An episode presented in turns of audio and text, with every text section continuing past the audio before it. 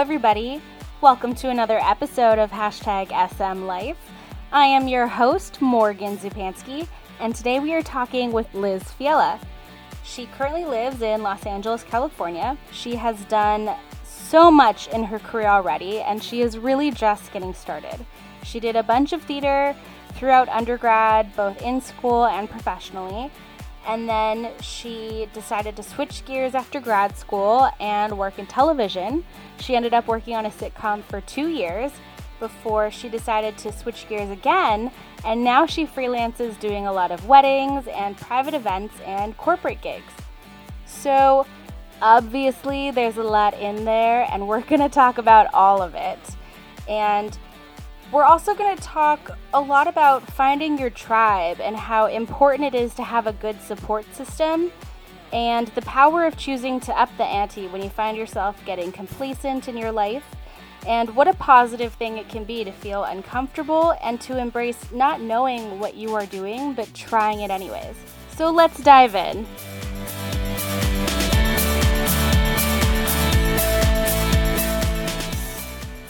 Hello. Hello, everybody.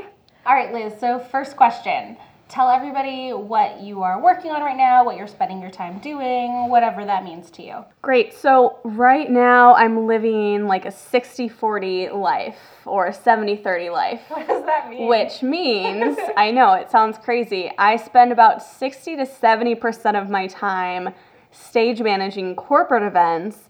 And then about 30 to 40% of my time coordinating weddings and private events. So, everything from designing to literally just coordinating stage managing. So I'm all over the place. I feel like I'm constantly working on one thing and the next. So it's always interesting.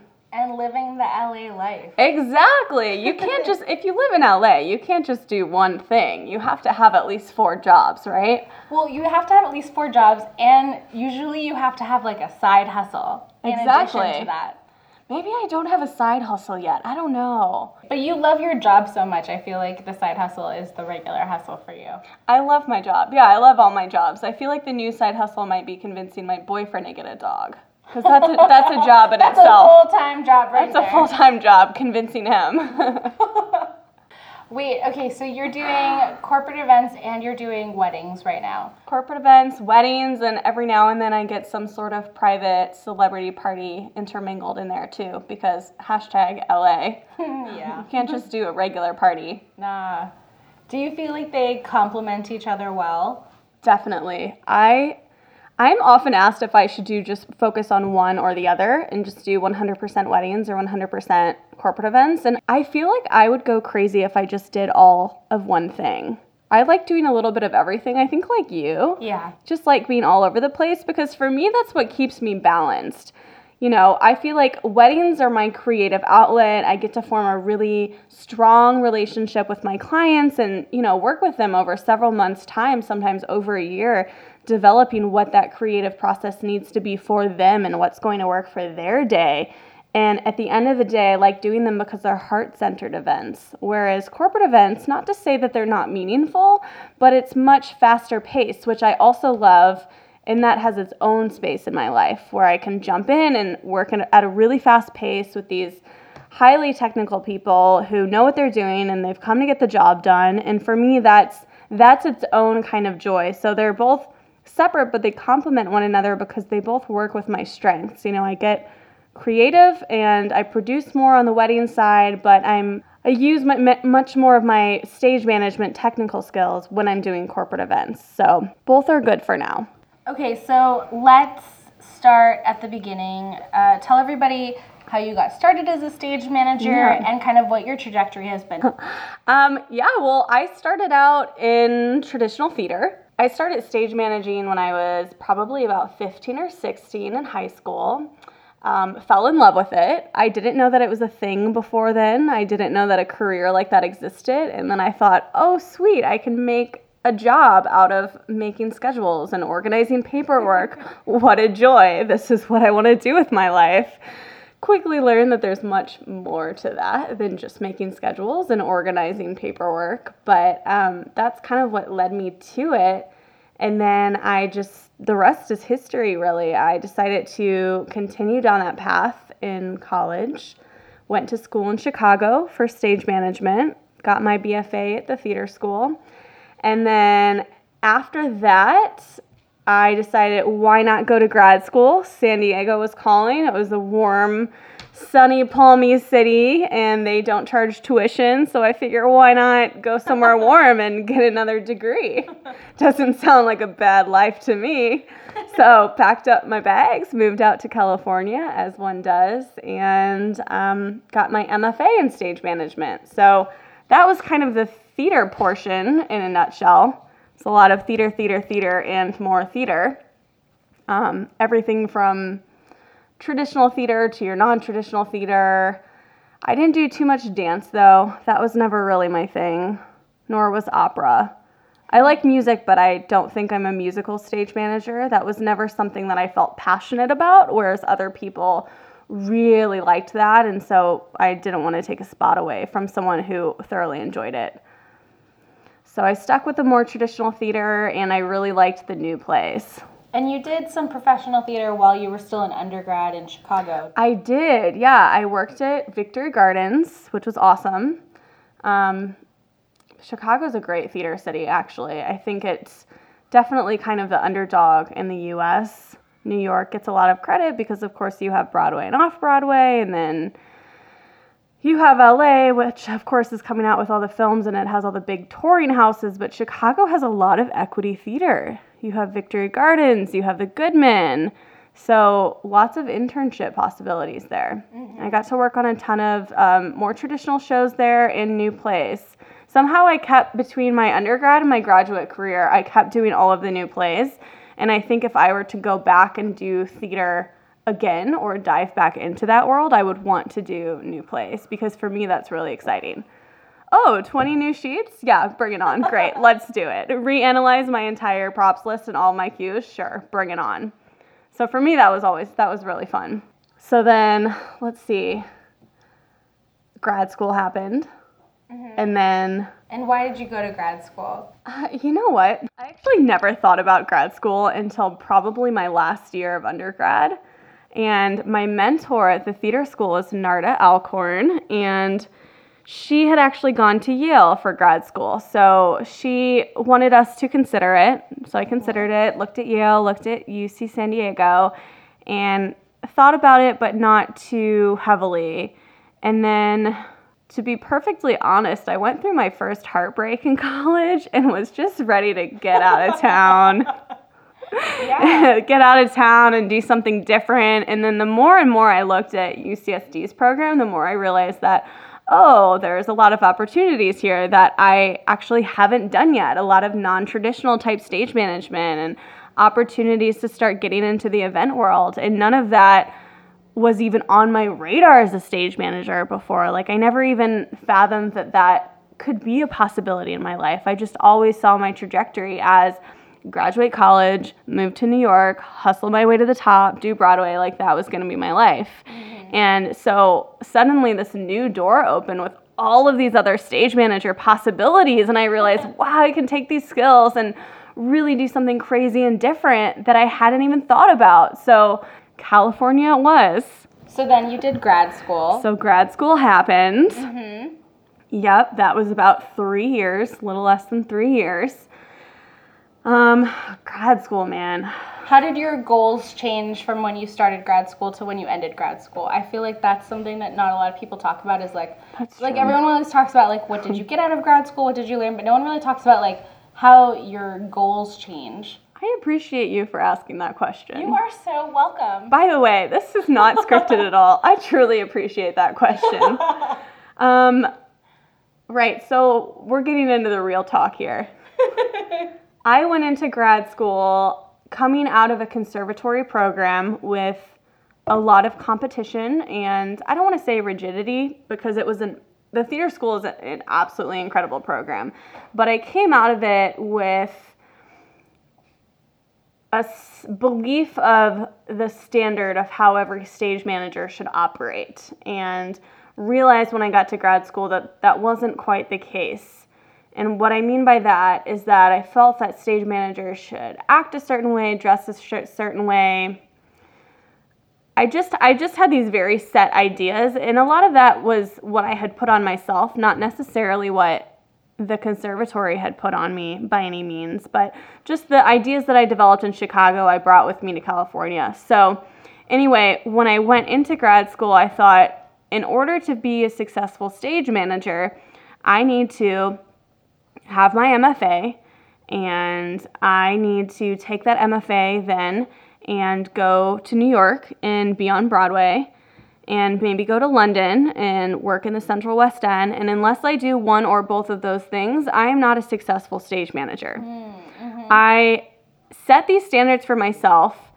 And I wasn't necessarily comparing that standard to other people. You know, I didn't look at a regional stage manager in Chicago or San Diego and say, oh, he or she's not successful. But for some reason, I thought for myself, if I didn't come out of this program and not go to New York or London right away, not to say that I, was going to get to Broadway right away, but if I didn't make it to one or both of those goal points, I wasn't a success. I feel like growing up, no one really knows what a stage manager is when you grow up. Yeah. At least I didn't. You know, when you're a kid, you say, like, what do you want to be when you grow up? A nurse, a firefighter, a teacher. Yeah. you know, what kid have you ever heard that says a stage manager? You know, so when I told people about what I did growing up and what I was going to school for, and then eventually what I was going to grad school for, everyone was like, great, so we're gonna like see your name on Broadway programs and this and that. And that idea just got saturated in my mind as what it needed to be. Yeah, it's context for people, it's, right? Exactly. And so after so many people tell you like, oh, you're gonna go to Broadway, like you're gonna be this great stage manager who works with these celebrities, that's kind of just the goal that I ended up setting for myself and the standard to me that represented success. Mm-hmm. And I, for some people, it certainly is. But as soon as I got into grad school and realized what I truly liked doing and the type of theater that I liked working with, I realized, you know, maybe that's not, maybe that's not where I'm going to end up. I also fell in love with California, and let me tell you, San Diego and New York, totally different vibes. totally different. Yeah. I love New York City. I love working there. I love visiting but I so adore the person I am in Southern California. I am a better, happier, healthier version of myself here. And to move myself away from this area right now in my life would be so wrong. And it would be, I would hurt other people. I would not be a happy person. So, yeah, so I went into it thinking that. And then fast forward about two and a half years, I'm going to be real, I burnt out. I fizzled. I was so done with stage management when I graduated. And I think my professors would tell you the same thing. I mean, it was not a secret I kept from people. But imagine this you start stage managing at 15 years old in a competitive fine arts high school. You go on to get a BFA in stage management at a competitive conservatory. Then you go on to study stage management some more at a competitive MFA program. So, all that combined, I fizzled. I felt like I wasn't working to 120% of my capability anymore. I felt like I didn't care about the shows I was doing anymore as much as I should have. I wasn't having fun with it anymore. And on top of that, when you're in a grad program, you are studying theater in classes. Then you're going to rehearse theater at night. Then on weekends, you go out and you see theater. And who do you hang out with? theater people. So I was done. Well, even just the fact that you were like, I wasn't completely giving 120% all of the time. Yeah. You weren't giving more than all uh, of yourself yeah. all of the time. Right. Of I was, course, you burned out. I was someone who before I would go above and beyond what my duties were, not because I felt I had to, but because that's what I liked doing. Sure. If that piece of paperwork could be any better, or if that, you know, the way rehearsal could run could be even a tad bit better, I would do that to make it happen. And when I reached the point where I wasn't willing to go that extra mile or to be patient with a director or whatever, I knew that it was time for me to kind of put that on hold. So mm-hmm. I actually came out of grad school I don't want to say lost because I don't, I even looking back, I don't feel that I was lost unless you say that I was lost in the right direction. But I knew that I still wanted to use my stage management skills. I knew I was, I am an organized person. I like taking chaos. I like organizing it. I like dealing with the arts. I like storytelling. I didn't want to leave theater forever, but I knew I needed to take those skills and inject them into a different type of project. So I thought, well, I can still try moving to New York. I can pick up my life and move again across the country, or I could go next door, two hours north, and check out LA and see what that has to offer for me. Yeah, you could. So, so I did. That's what I did. I talked to a former grad student, Lexi, who had gone through the stage management program, who is now a very successful AD in Hollywood. Sat down with her, had coffee, and asked her a bunch of questions for probably like three hours, three hour coffee date, and learned that ADing and TV and film is essentially stage management, but with cameras. I mean, that's, you know, way, way broken down. But I realized that, oh, wait, this is something I can explore. And I think I'd be doing myself a disservice if I don't explore this, especially living in LA. So I left grad school, not having that goal any longer of going to Broadway or the Central West End, but trying something new. The goal of, I guess my new goal, and this is the first time I'm realizing it, is that when I left grad school, my new goal was to use my stage management skills in every way possible and not just in theater. And so that's when I started exploring events and TV and film and everything in between. Well, and I would argue that um, feeling uncomfortable mm-hmm. was an mm-hmm. exciting feeling for you. Definitely. Do you know what I mean? Like in a really positive way. Yeah. Like you kind of refined and refined and refined how you stage managed for theater before you even got to grad school. Right. And then in grad school, you just refined it more. Right. Right. So I feel like a part of your burnout was like you so truly understood what you were doing mm-hmm. and you wanted to feel uncomfortable. Yeah, that's true. You know? That's true. From an outside perspective.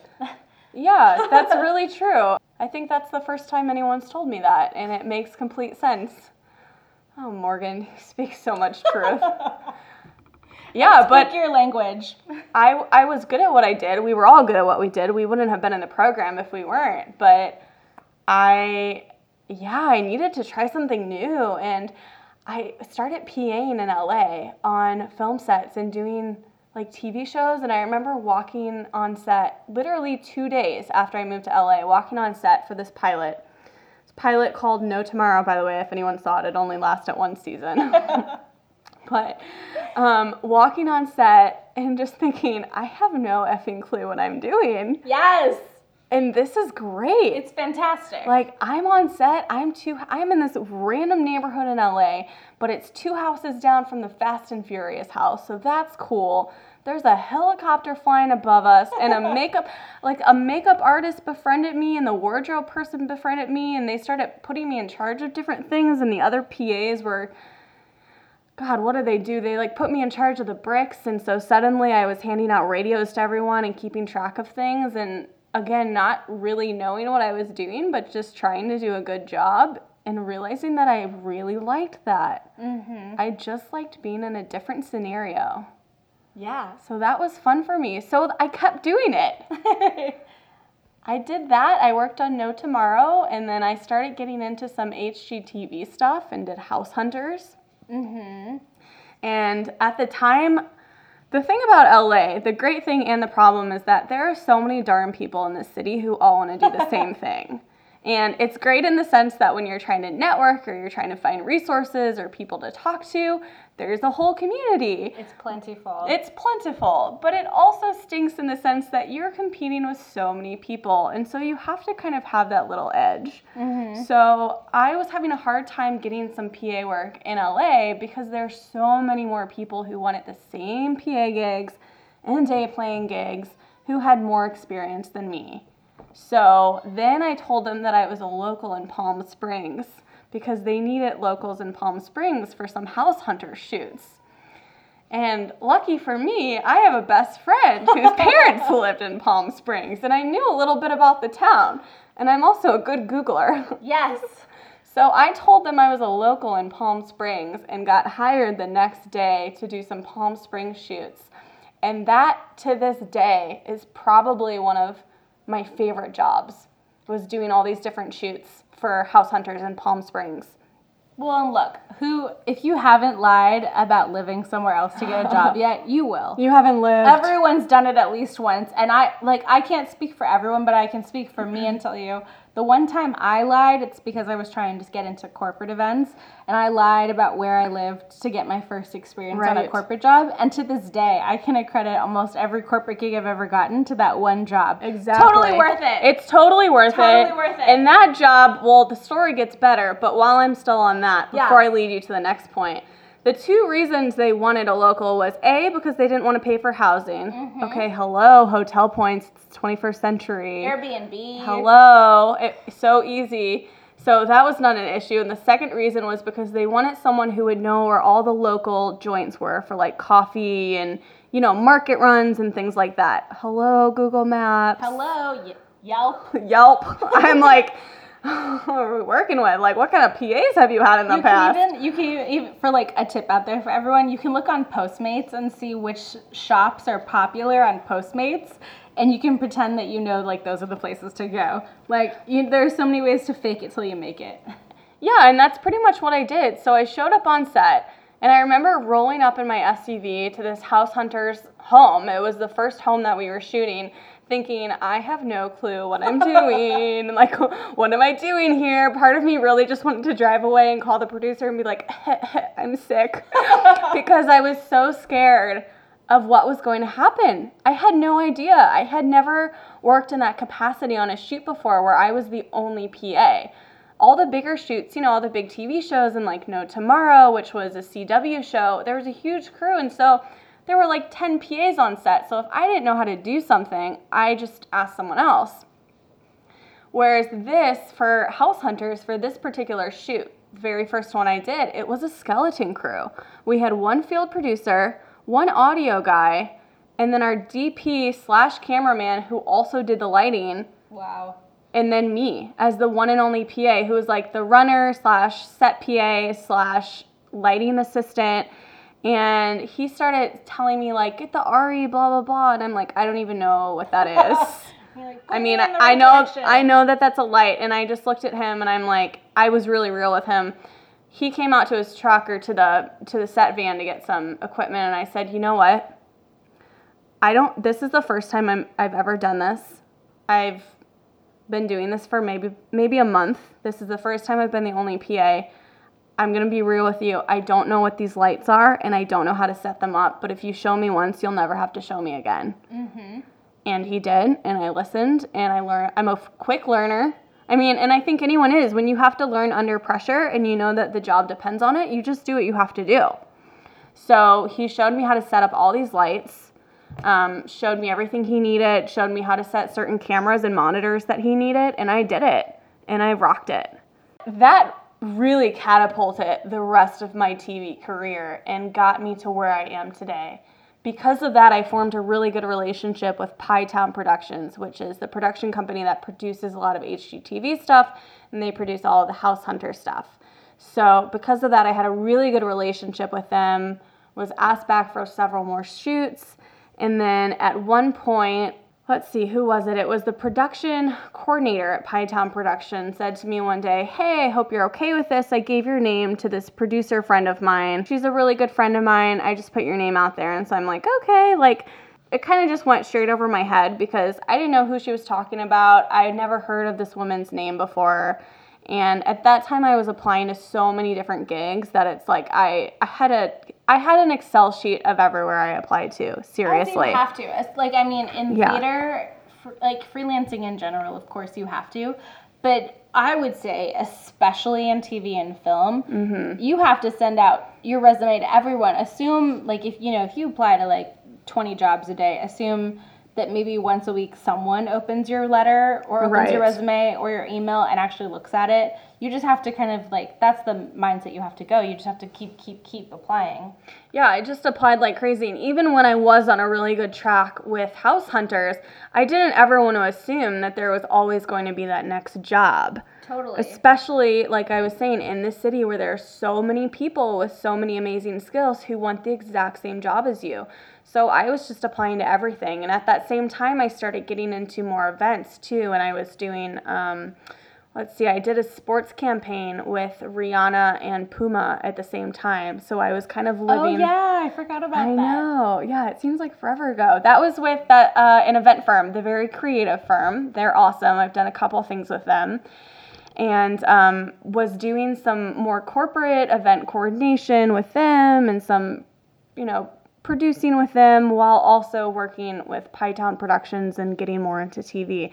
So you know, I still wasn't putting my eggs all in one basket, which to this day I think was a smart move, and because of that, I'm still a little bit all over the place, but in the best way.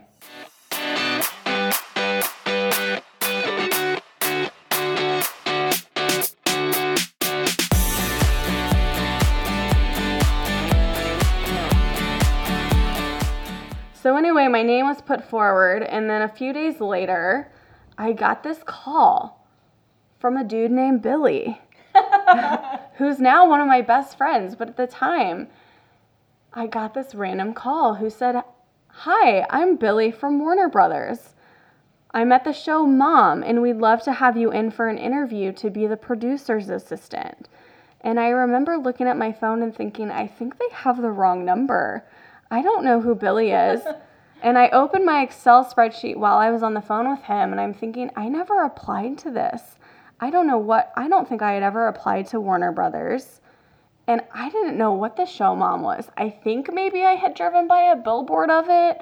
I think I knew that Anna Faris was maybe on some sort of show, but I had never watched it before. I had no idea and really didn't know the parameters of the job at that time. So they scheduled an interview with me, and I just thought, alrighty then, I'm gonna go in, and this is just gonna be another LA interview where I get dressed up and I go in and I have a conversation and never hear from them again. So didn't think too much of it.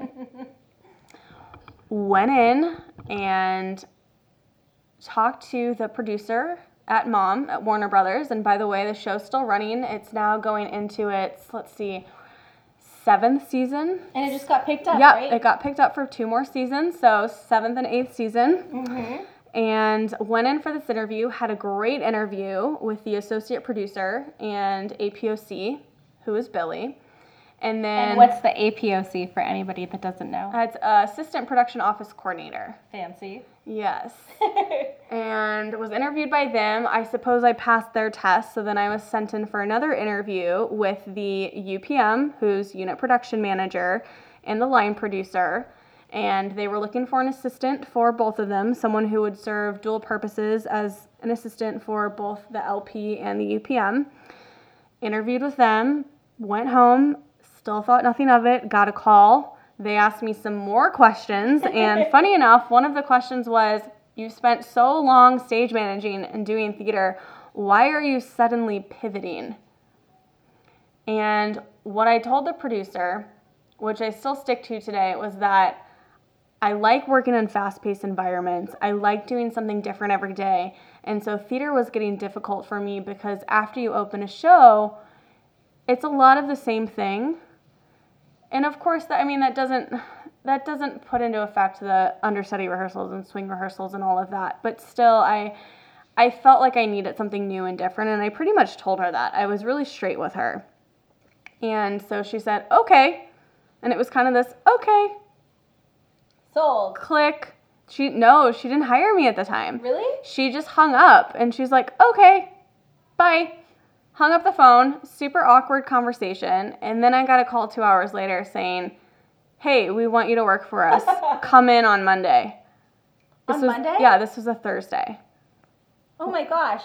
Actually, I guess it would have been a Tuesday because it was 4th of July weekend. And I think 4th of July was on a Monday. But my point is, they needed me there that next week. So that's what happened.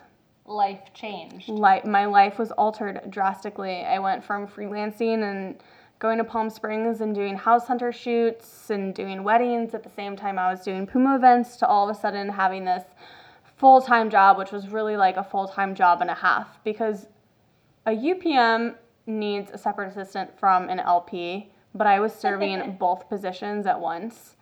And that's really where the craziness began. And I fell in love with being on set. I love the show. Casting crew are awesome and was there for two years. That was the fastest two years ever. I, I it really was. Two years. I know. I feel like I was there for about five years. I feel like it was so much longer because looking back on the person I was before I did that show and who I was when I left, to me, those are two completely different people because the girl who went into it knew almost nothing about TV, had some basic experience with house hunters and some random shoots. And the girl who left was someone who could do all these contracts, deal memos, scout locations, you know, I mean, I learned so much on that show. It's crazy. I can't imagine not having done that now. And really, it was being a stage manager for the production office. But the exciting part to me about it was that it was a different show every week. So even though we were dealing with the same cast and the same crew, imagine, I mean, really, it was think of it as a theatrical ensemble piece. It was dealing with the same group, but creating a different story every week. And to me, that was awesome. It was like the super condensed version of a theater show. Monday, we come in, we do the table read, we have a production meeting with all the designers, talk about what's going to happen in that episode, then rehearse, rehearse, rehearse, have a run through, producer run through, network run through throughout the days, and then on Thursday, cameras come in, we start shooting.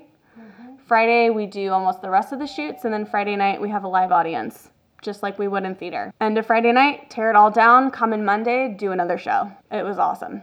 So, so, yeah, you were there for two years. I was there for two years. You learned an entire new job.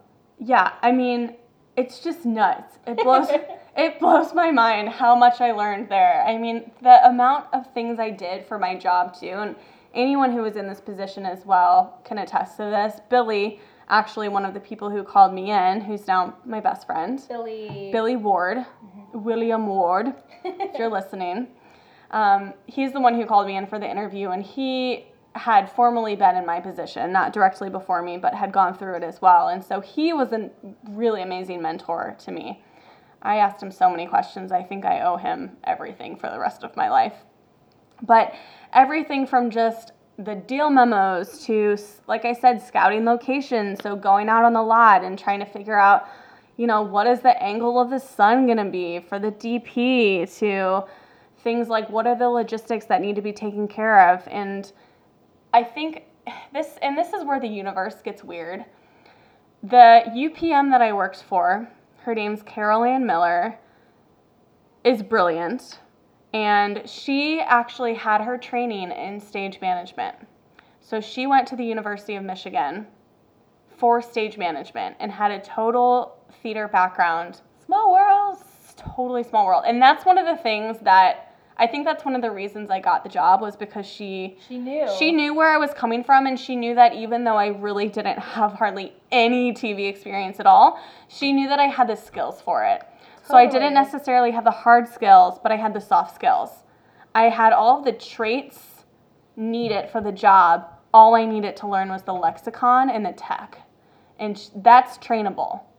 And so she became a huge mentor to me and taught me all about the logistics of what to look for and what to keep your eyes out for on set and things to consider you know and i don't just mean the nitpicky like timesheets and union rules and all of that but you know oh, I'm trying to think of an example. Um, God, just everything. I mean, it's what you would do when you're looking at a theater scene. Like, okay, anyone else would look at the scene and say, great, Morgan and Liz are doing this scene in a cafe.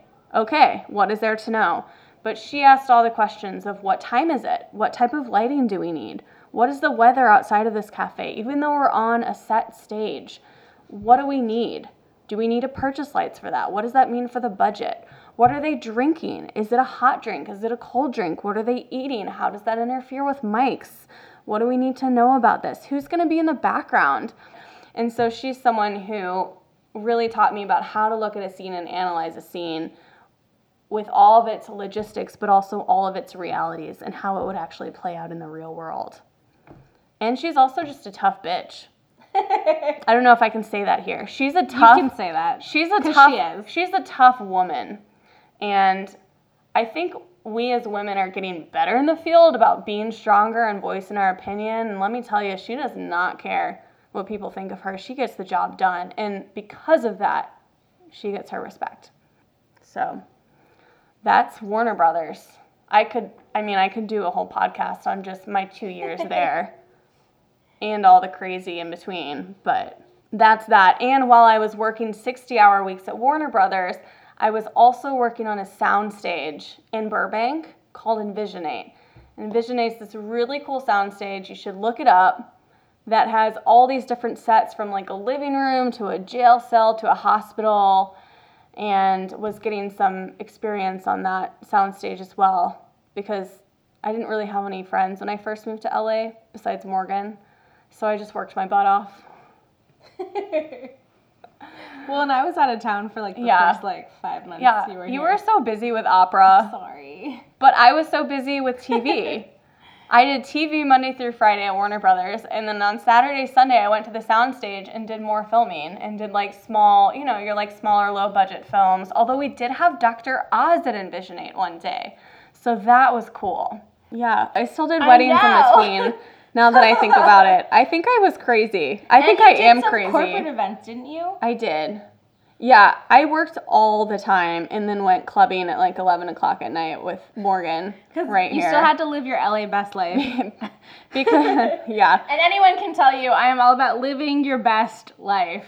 you know, we were young. I don't know. I, We are young. I still, What are you talking about? I still am young. Yeah, we're babies. I mean, I'm still a baby. I'll say that. I'm always the youngest person at work, usually by at least five years, but usually 10 years. I'm still a baby. But yeah, at the time, I think I, you know, I was in a new city with the new, new jobs, plural, and just wanted to live it up as much as possible. So I just put in 120, 150% into work and then tried to go out and network and meet people and still have some time to go dancing. Well, and LA is about figuring out who you want to be and where you want to be that person, right? Because even within LA, there are so many different like subdivisions or areas of Yeah. LA, and they all have different energies and different vibes and different kinds of people. Yeah. And that's you know, if anyone's to me like, oh, I don't like LA, I'm like, well, what part of LA Right, did you go to? you know what? Probably just the wrong part. I agree wholeheartedly with that statement because there are some cities in this world which I love, but I feel like those cities start molding who you are. Or to speak for myself, when I'm in those cities, I feel like I should start becoming a certain version of myself. Whereas when I'm in LA, I just feel like I belong here the way I wake up in the morning. This is who I am, take it or leave it, but I'm making money off of it, so I'm gonna keep on going. Yeah, you make it what you want it to be. Yeah. And sometimes you go to the beach, and sometimes you go to Silver Lake, sometimes you stay in Hollywood, sometimes you go to Burbank, and they're all different vibes. LA has so many different pockets, so many different communities and types of people. Uh, so where were we? Okay, LA. so Warner Brothers, two years, Warner Brothers happened. a whole other career boot camp, Yeah. frankly. Yeah. While still doing, well, were you still doing weddings, or did you start doing weddings? I was assisting weddings and then I started doing I started planning weddings full time and taking lead the last year that I was at Warner Brothers. So it kind of overlapped a little bit there. But had you freelanced anything on weddings before you started at Warner Brothers? Yes. I had assisted at one company beforehand. Okay. And honestly, I was assisting in weddings because I just saw an ad on Indeed or something where someone was looking for an assistant. And this was when I first moved to LA, and I thought to myself, well, if I can stage manage a show or PA a TV shoot, I can certainly assist on a wedding and like set out some napkins or something. you know, I just had no idea. I was completely ignorant of the industry. But you know what? Like that goes back to also like sometimes you should just apply for things that sound interesting Yeah. to you. Yeah. Blind faith, right? You can figure it out. Yeah, I just thought, you know what, this could be fun. It's a little extra money. Why not? Why not? So so I just did it and assisted a few before I realized, hey, this is really cool actually. A wedding. This is this is like its own theater show. We have all these different vendors, the designers coming in and I'm the main hub of communication like a stage manager. This is really cool. And unlike the other jobs I was doing, I was working in a much more creative position. Mm-hmm. So that's that's where the merge of industries started happening for me. And that's also the same time that everyone around me kept telling me, you need to decide what you want to focus on. And everyone will know I am not about putting yourself in a box. Right. when I say everyone, I mean the world, but Morgan. I was like, do whatever you want, live your best life, be anyone you want. It's LA. Yeah, and she's she's You know, I definitely like right. I make fun of myself and like we're joking, but honestly, that's It's so true. pretty much the pep talk I gave Because- her. I didn't want to quit my job at Warner Brothers because I loved what I was doing there. I loved the position, and I was thinking about either become wanting to become an AD full time and applying for the DGA or going toward an APOC position because I really loved being in the office and doing that production work more than I thought I would. I liked that position because you're in the office, you have a desk, you know, you're working on paperwork, but you can still get up, move around, and go to set and see, you know, see all of the shots done and see the taping with the audience and all of that. So to me, that was really cool, and I didn't want to leave that for weddings. But at the same time, I wasn't willing to give up weddings because it was so fun to be part of that creative process with clients. And like I said in the beginning, just form that relationship with them and work with them from the ground up. I mean, when I first sign with most of my clients, they have no idea what they want. They have like most most commonly they'll come with Pinterest boards and have this million dollar wedding that they want to do with like $40,000. and so it's my job to cleverly and creatively come up with a way to make that happen mm-hmm. and to find vendors. And the more I started meeting other vendors in LA, the more fun it was because you start developing a community, just like you would in theater, where you're like, oh, I know that lighting designer in Chicago or, you know, that tech in New York. You start knowing, like, oh, yeah, that DJ in OC or whatever florist. Like, this one florist is going to work for one client, whereas they're not going to work for another client because you start learning the different styles. And so you really become more of a designer in that process. And I liked being a part of the design process. That was something new for me because as stage managers, I feel like you aren't in that process as much or you're the design process is something you witness as a stage manager and you have a voice in it, but you don't necessarily design from scratch or put forth your own designs other than your paperwork and the call itself. So being able to develop my own and bring that to life was so exhilarating for me. Well, and you're such like a Pinterest oriented person. I don't know how else to describe that. You're just very crafty. Yeah, well, and this is something most people don't know, but before I started stage managing in high school, I was this I did the scenic design at my high school. I was the main scenic painter. So I did everything from the backdrops to all the texture work, you know, so like Beauty and the Beast I think was one of the first ones I did. So I did the entire backdrop for that musical. And I used to paint that worked in such a way where if you hit it with different light, the poppies would be different colors. Oh, And the colors, yeah, like the trees would show up differently. So you could go from like being in dark, scary woods for Beauty and the Beast to being in like this really pretty flower part of the woods. And then I did all the texture work on the castle, like all the stonework. So it really complimented me. So you. it complimented me. Mhm. Yeah, I realized how much I miss painting and drawing and it's not something I ever want to do full time. I don't think I could ever be an artist full time because it's something I like to do for fun. But when I have more of a say in it And when I'm the one sourcing the vendors for design or coming up with the design ideas and then taking it to the next level, I definitely get a sense of accomplishment. Well, and I remember uh, a few months ago, a couple had pitched that they wanted their place cards to look a certain way, and you ended up doing like a watercolor Oh, yeah. drawing, and it was so pretty. And also, Yes. like you were like, "How about this? Do you like this? Let me find that for you." You were able to pitch something to them. Yeah, that was cool for me because you're right. I had forgotten about that. Thank God for you.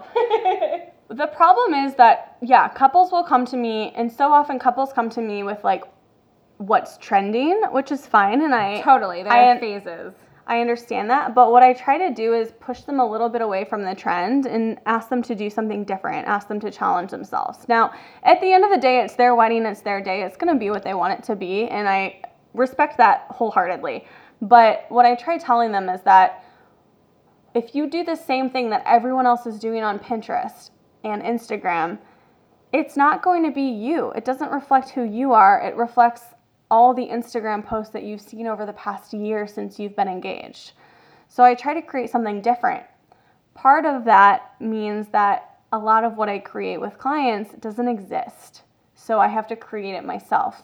So I was trying to come up with this idea with one of my couples this past fall and there was no image that existed for what we wanted and it was just this really simple cork and rosemary place card placement super simple but there is nothing that existed to show them what i was thinking or to give them the image of my brain and in order to convince a client just like in theater in order to convince a director like this is the set you want or these are the costumes you have to be able to give them that visual and there was no visual that i could give them to show them hey, this is this really cool design that I think you should do, or this is this simple setup. So I just did a watercolor sketch of it, and that was it. And they loved it, I'm sure. Yeah, Yeah. yeah. We ended up changing it up a little bit and didn't go with my original design, which was fine because that was just supposed to be kind of that takeoff point. It was but a starting point. It was a starting point to a conversation of what they ultimately wanted. Now I'm reflecting back on every wedding I've done and all the interesting requests I've gotten. Crazy. Also, I'm like, if you're interested in knowing more about what Liz Fiala has done, you should really Yelp her. She has some really good Yelp reviews. I have the best couples though. But like, you have some really good Yelp reviews in that they don't they don't just say like, "Oh, Liz Fiala is awesome."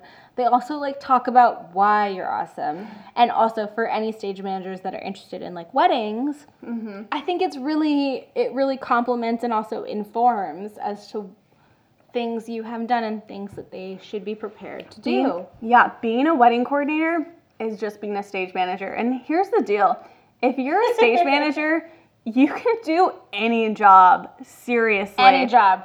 And I mean that a hundred percent. Just make sure you care.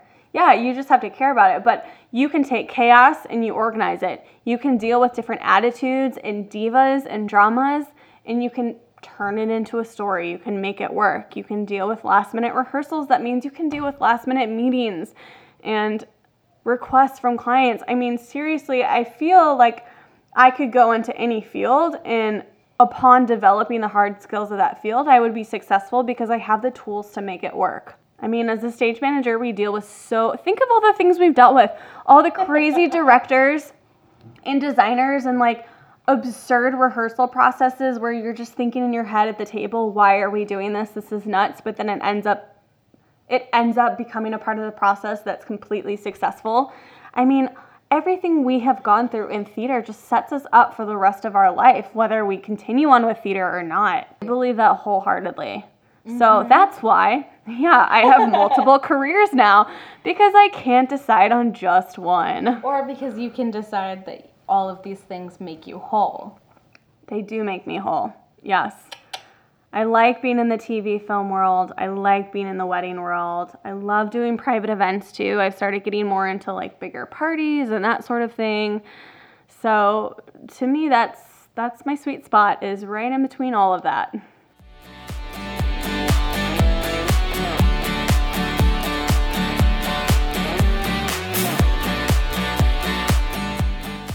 Okay, so back to your timeline. Yes. So you were at Warner Brothers Back at the two ranch. Years. back at the ranch. back at the ranch. Um. So what made you decide to leave after two years? Oh, that's a tough one. it was really hard to leave. I'm working at one of the top worldwide studios on one of the best sets in the world. Warner Brothers is seriously one of the greatest lots. If you haven't been, you have to go. You have to go, and also like sidebar for anybody that's not in LA and knows exactly what's on the Warner Brothers set. The original, the original Gilmore Girls set is on there, and I die. I like printed myself out fake Luke's coffee cup mm-hmm. handles, and I made Liz drive me around while we drank coffee. That was like from Luke's Coffee. Yes. That's my dork moment. yes. I do miss I miss so much about that job. I miss driving around in my golf cart and just like being on the lot. And I think eventually if I can get back on that lot and do events there, that might be something that might be something in my future. I don't know. I mean, 5 years ago I thought I was going to be in New York at this time doing Broadway and I'm is completely uninterested in that right now. so who knows what the next 5 years is going to bring me. Mm-hmm. But yeah, so I had put in two years at Warner Brothers, really loved where I was. I was set up in a position where I was ready to move on to being a POC or some sort of higher level position. But at the same time, I was getting more and more requests to stage manage corporate gigs. And corporate stage management is something I had done sprinkle throughout the years, but not something I had really truly invested my time in. And the more I got these requests, the more it kind of started tickling me in the back of my mind. And I started thinking maybe I should go for it, maybe I should do that. And then I realized how much I miss traveling. The great thing about working on Mom is that it's pretty much a it's a year-round job because it's a 22 episode series. So you're especially in production because you're always there on hiatus weeks and you're there over part of summer hiatus to do wrap and prep. It's really a full year-round job, which was amazing. But at the same time, I miss that freelance life and I was starting to get I was just starting to itch for something different. And if I could have it all, I would still be at Warner Brothers while doing my corporate gigs, while doing my weddings, while doing my private events. But at the end of the day, I just kept thinking, I really want to try, I really want to dive more into corporate gigs. I've done enough of it to know that I like it. I miss stage managing. I miss calling, actually. That was one thing that I really missed about stage management in particular was calling a show. So I decided to leave my position at Warner Brothers. And um, I left on a good note. I'm still very good friends with that entire crew and the cast. Still good friends with my producers. I think last time I visited the set, Allison Janney came up and like gave me this giant bear hug. So it's nice to be remembered. That definitely doesn't hurt. But I I ultimately decided that in order to challenge and push myself, I needed to again put myself in a place of discomfort. And so I left Warner Brothers, left that full-time job with benefits on this amazing lot to freelance and put myself in an uncomfortable position again.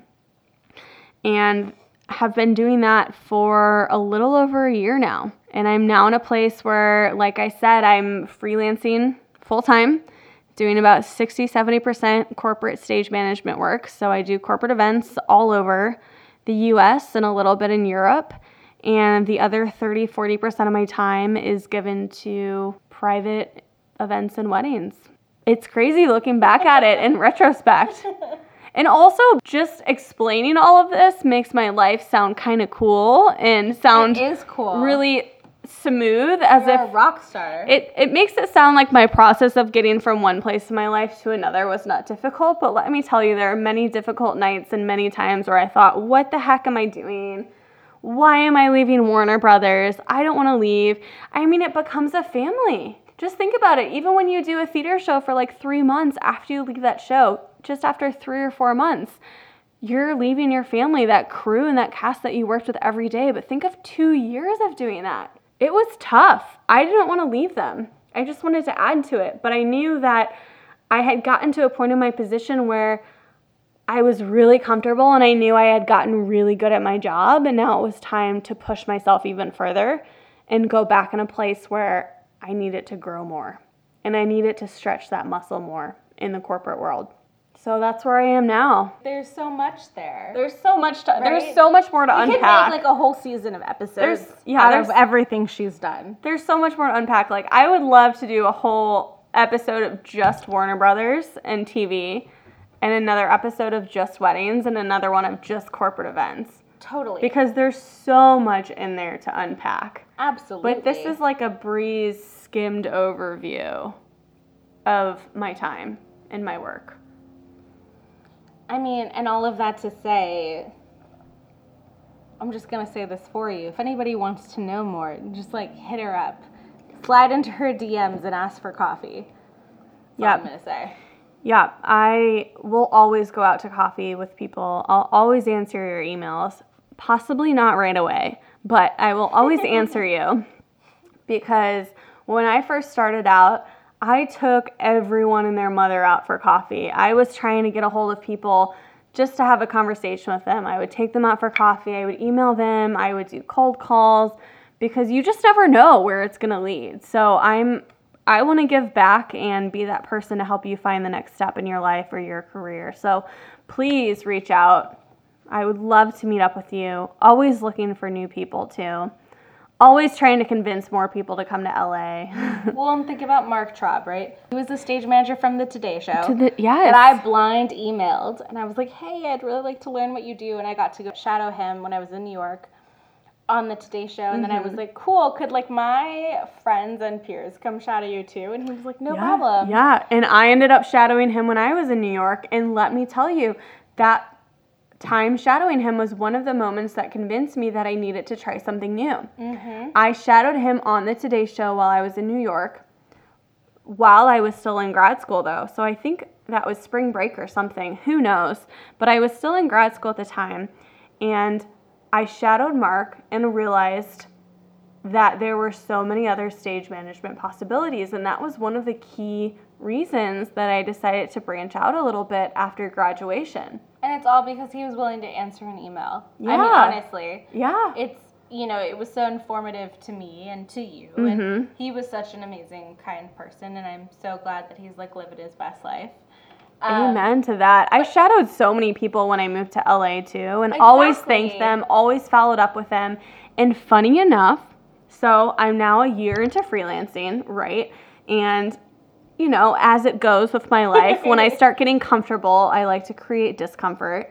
So, you know, I've been, let's see, the first nine months of freelancing, I was working with the same few production companies, which is really wonderful. It's nice to have that loyalty of different production companies. So, even though you're doing different events with them and working with different clients, you're creating that rapport with the same crew and the same producers and that sort of thing. Mm-hmm. But of course, knowing myself, I'm like, great, time to stretch a little bit more. And I feel like, Morgan, you can probably say the same thing Yeah. of just wanting to I constantly want to push myself. I'm waiting for that moment in my life where I'm completely comfortable and happy and satisfied with my career where I don't want to push myself. But let me tell you folks, it's probably going to be a It while until I get there. Like maybe when I have a child, but probably not. Well, you and I like to be uncomfortable. Uncomfortable means there's something to learn, yeah. and we like to learn. Yeah, so so that being said, probably like 9 or 10 months, not even that, into freelancing, I'm like, great, this is going really well. I'm making a lot of money. you You're know, like Little I'm Red Riding Hood, like skipping along Little before Red you go Riding into the woods. I know exactly. it's gonna be fine. Looking for my wolf, and I just I thought, okay, this is going really great. I'm financially stable. I'm you know mentally stable because I'm happy with what I'm doing and I feel good about what I'm doing. And I thought, you know what, I really need to start reaching out to some other production companies, some bigger production companies. Let's take it to the next level. So I reached out to a producer that I worked with years ago at a fashion show. Uh, she like hardly even interacted with her, but I reached out to her and I said, "Hey, this is who I am. I worked with you. I think it was like 4 years ago on this such and such brand's fashion show. Would really love to get in touch with you because I'm freelancing now in LA and I think your company's based in LA." And she reached out to me, said she's no longer in LA, so my heart dropped. But then I read the next line of the email and she said, But I'm doing a show in LA in a few months. Contact me then in a few months. So of course, what do I do? I put I put it on my Google calendar. reconnect with so and so. Yeah, you did. Two months from now. So two months went by. I continued on with my life, corporate events and weddings, loving life, living life, trying to strike a balance, which is an entirely different conversation. Still working on that part. But working my butt off, reached out to her again and said, Hello. I reached out to you two months ago. Here I am again. That's not actually what I wrote. Don't write that. Um, but but basically. but you know, hey, just wanted to reconnect with you. I think you're in town.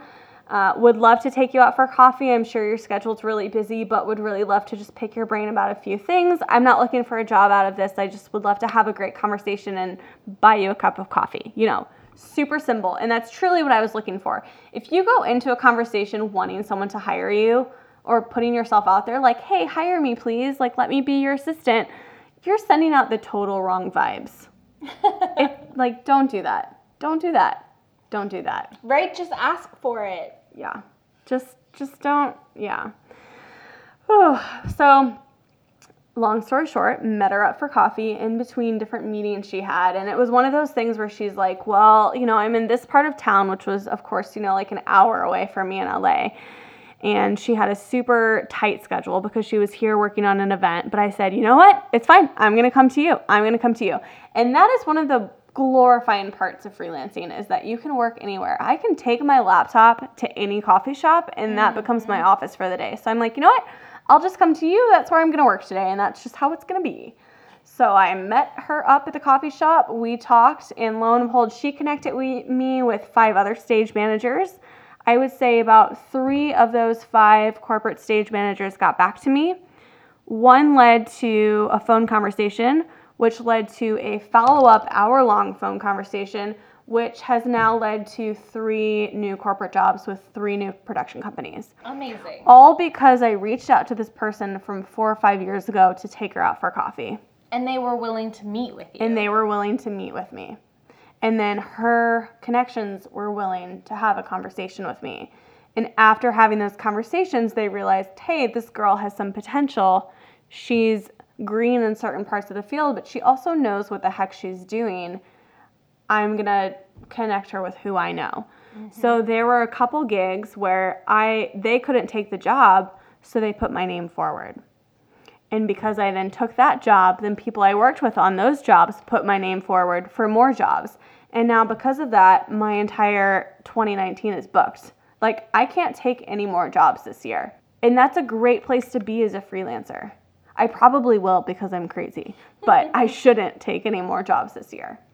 But that's the power of connections and networking. And I think when people think of networking, they think of going to like a job fair in an uncomfortable suit and like giving out these cheesy business cards and saying like, "Hi, my name is Liz. I'm looking for a job. Hi, my name is Liz. I'm a stage manager. I'm looking for a job." But that's not what it is.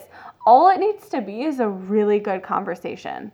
Don't mm-hmm. you think? Absolutely. I feel like I'm always so surprised when I like bring up networking and someone's like, "Ew," like it, they think it has like a slimy No. context to it. Because I get like that that it had a bad vibe for a long time, but I think networking is such a positive thing. I think that it can only help people, and networking is about informing each other, learning something new, helping each other It stand is. up, helping someone get to an opportunity that they are excited about, the same way that people have helped you Yeah. it's only good things. Well, and it just goes to show how wide this community is because I feel like the reason so many people has, have helped me is because other people helped them. Especially in a job like this TV, film, events. Unfortunately, theater. Unfortunately, it is a lot about who you know because we're all skilled in what we do. We're good at what we do, but you really do need to have the right connections. And, you know, sometimes that stinks, but just having that connection makes all the difference because it means that you know someone who trusts you enough to do the job and that person trusts you enough to then give your name to someone else on behalf of them. And that's how I've gotten a lot of jobs that have then led to other like really crazy great jobs that have then propelled me forward. Like I would say I was a good corporate stage manager when I first moved to LA. I was a really good, really excellent theater stage manager, and I was new in TV. Now I'm at a point where I can say I'm a really excellent theater stage manager. I am pretty darn good in TV, and I'm a really good, continuously developing corporate stage manager. Because the shows that I was calling a year ago, I have surpassed. I'm on to a new level in the corporate jobs I'm working, and that's only because I'm pushing myself to take on bigger clients, to take on bigger brands, and to take on harder and more complex shows. Yeah. Well, and also, like, yes, it sucks that sometimes it's about who you know, but also, like, that should excite you to meet new people. Meet new people. Like, figure out who you want to be working with mm-hmm. and go meet them. Well, and the great part about that is it actually is such a wonderful thing because if you find people that you like and you find your tribe, like you find your community, then you find the jobs that you want to do because you're working with those people or you're working with like-minded people, people who okay, if they like that stage manager, say her name's Nancy. I don't actually know Nancy. so let's just say in this context, say such and such Fiala production company loves working with Nancy. Nancy can't do this job, so Nancy puts my name forward. Well, if Nancy and I have a similar style or we have worked with that brand before, I know that I'm going to like working with Fiala production company even though I've never worked with them before. I know that they're going to be the type of people that I want to spend my time with. Mhm. So wait, let's go back to talking about like your tribe for a minute. Yeah. What does that mean to you to like find your tribe and have your tribe? Finding a tribe for me in LA has been all about surrounding myself with a community of people who not only support me, but who triumph in my successes, who want to collaborate with me, who want to celebrate my creativity or my innovations, and who also challenge me and push me to be a better version of myself. And then vice versa, I do the same thing with them. I feel like within my tribe and within the community of friends that I've built, whenever they have a success or when they have a promotion or they find something new in their life that's really good for them, I don't look at that as a comparison to my own life. I look at that as, wow, that's awesome. Good for them. I'm so excited and happy for them. And that's how they feel about me. And so it's it's really just finding this group of friends and group of your chosen family, honestly, who are there for you through the thick and thin, who want to see you be the be the best version possible of yourself and do the best work that you can do and push yourself to limits you never thought you could exceed before. And honestly, I'm, I'm at a point where when I started out, I thought I'd be doing theater, theater, theater, and theater which is really wonderful. And if that's all you do and all you do is theater, then that's terrific because there's so much within that field. But I'm pushing myself to new fields and new careers and new communities. And to have the support system just rallying around me has made all the difference. So, to me, finding your tribe, especially in a city like LA, is absolutely paramount. I want to read a quote to you, something that we've both seen and loved and heard, and um, I'm obsessed with. It's a quote from Glennon Doyle, and if you don't know who that is, you should really look it up because Glennon Doyle is thebomb.com. The quote is If you are standing with other women in a circle and there is a woman standing alone in your circle's vicinity, the thing to do is to notice her, smile at her, move over a bit and say, Hey, come join us. Even if she decides not to join your circle, even if she looks at you like you're crazy, inviting her is still the thing to do.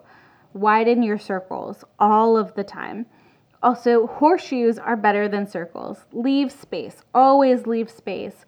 Horseshoes of friends is better than circles of friends. Life can be lonely. Stand in horseshoes. I'd love to break that down a little bit. Totally, let's do it. Let's break that down. So, before the horseshoe point, even, the standing in a circle and inviting someone else in Mm-hmm. is huge. I'm someone who comes off when I'm at work, I'm I'm typically pretty cheerful and bubbly and seemingly outgoing because to me that's part of the job.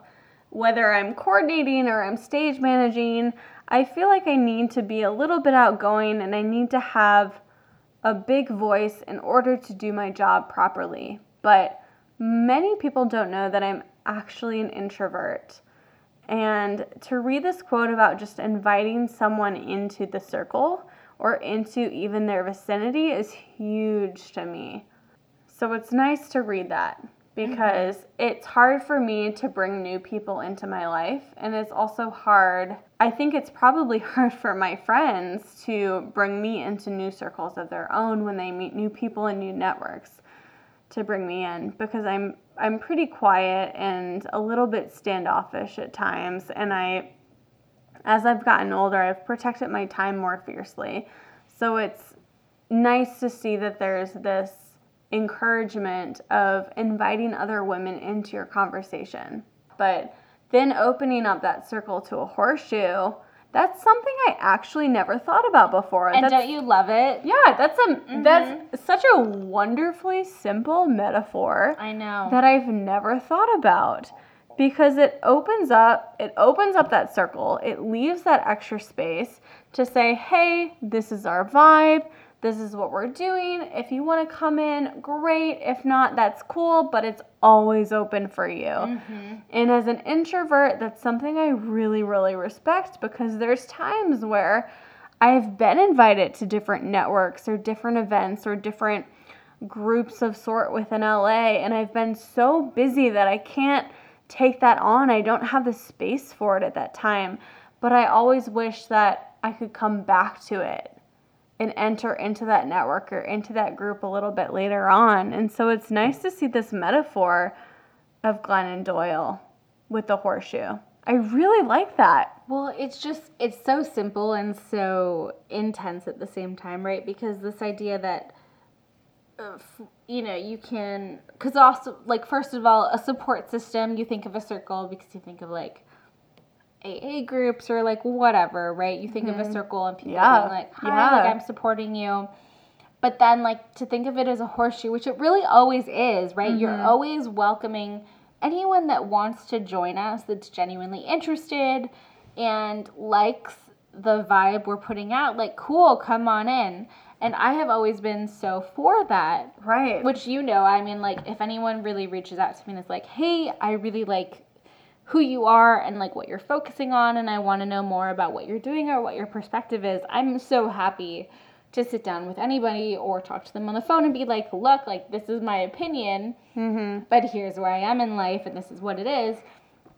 You know what I mean? Like yeah. I'm so open to that. I don't think that it has to be if yeah. you know someone I know, then I'll talk to you, but otherwise, like, best of luck, right? And that's what networking is, in my opinion. That's how I think of it. It's it should be a horseshoe. It should be here's it, what it is. If you like mm-hmm. it, great. If you don't, cool, go find someone else. That's okay.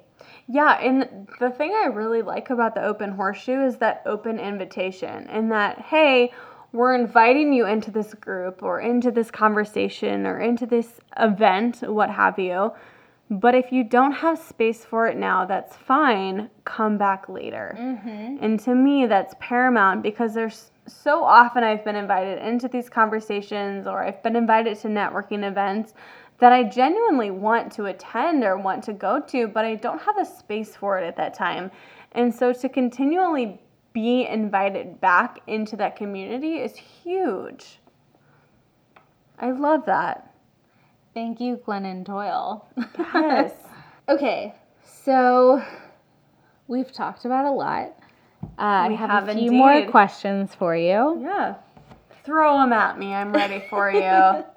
so, as someone that has started in theater stage management mm-hmm. and moved on into so many different genres, uh, how would you suggest that people get started if they're looking to move from theater into any of these other fields?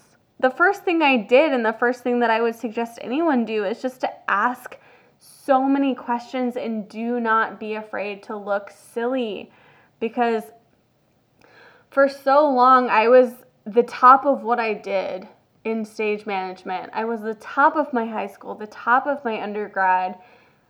I did well in grad school. You know, I felt like I was at this point where I didn't need to ask any questions and I didn't necessarily need a mentor to tell me what was right and wrong about what I was doing. And that was absolutely a mistake. Because there's always room room for improvement. And as a perfectionist that is my downfall. I feel like you know it's my strength and my weakness is that i try and perfect everything i do.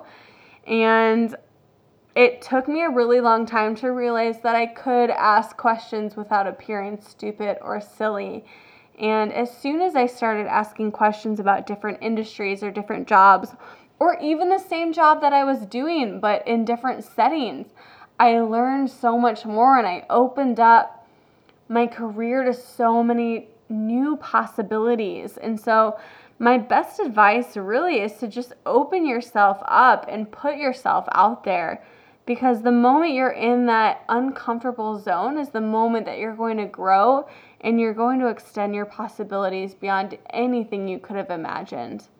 All right. So last question. Great. um, if you could give one piece of advice to your baby stage manager self, mm. what would you tell yourself?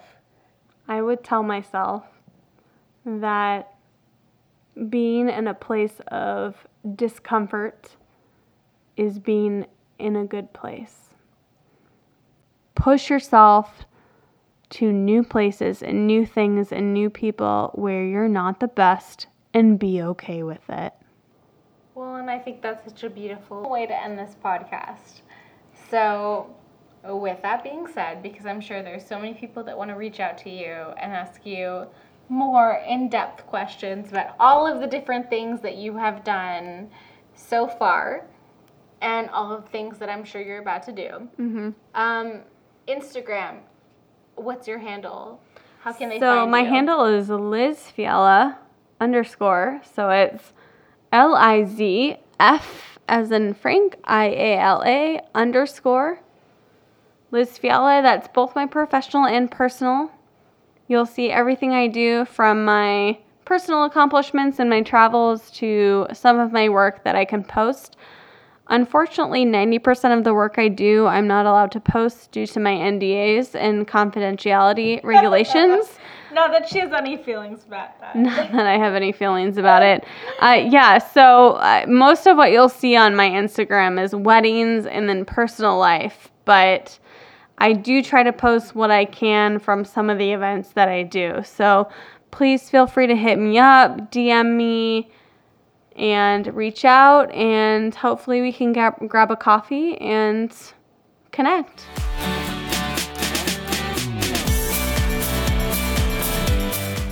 So, a few things before you go. Make sure that you rate and review this podcast wherever you're listening to it. It's going to help other stage managers find our show. Also, make sure to click subscribe so you see the new episodes as they show up every week. This podcast is presented by the Stage Managers Association. If you want to keep up with the SMA on social media, they have all the socials. They have Twitter, they have Facebook, they have Instagram. Definitely check them out. Also, if you want to keep up with me on the socials, you can look for me on Instagram at Morgan underscore Zupansky. On this week's episode of hashtag SM Life, you heard from Liz Fiala and myself, Morgan Zupansky. Thanks again for listening and stand by for more episodes soon.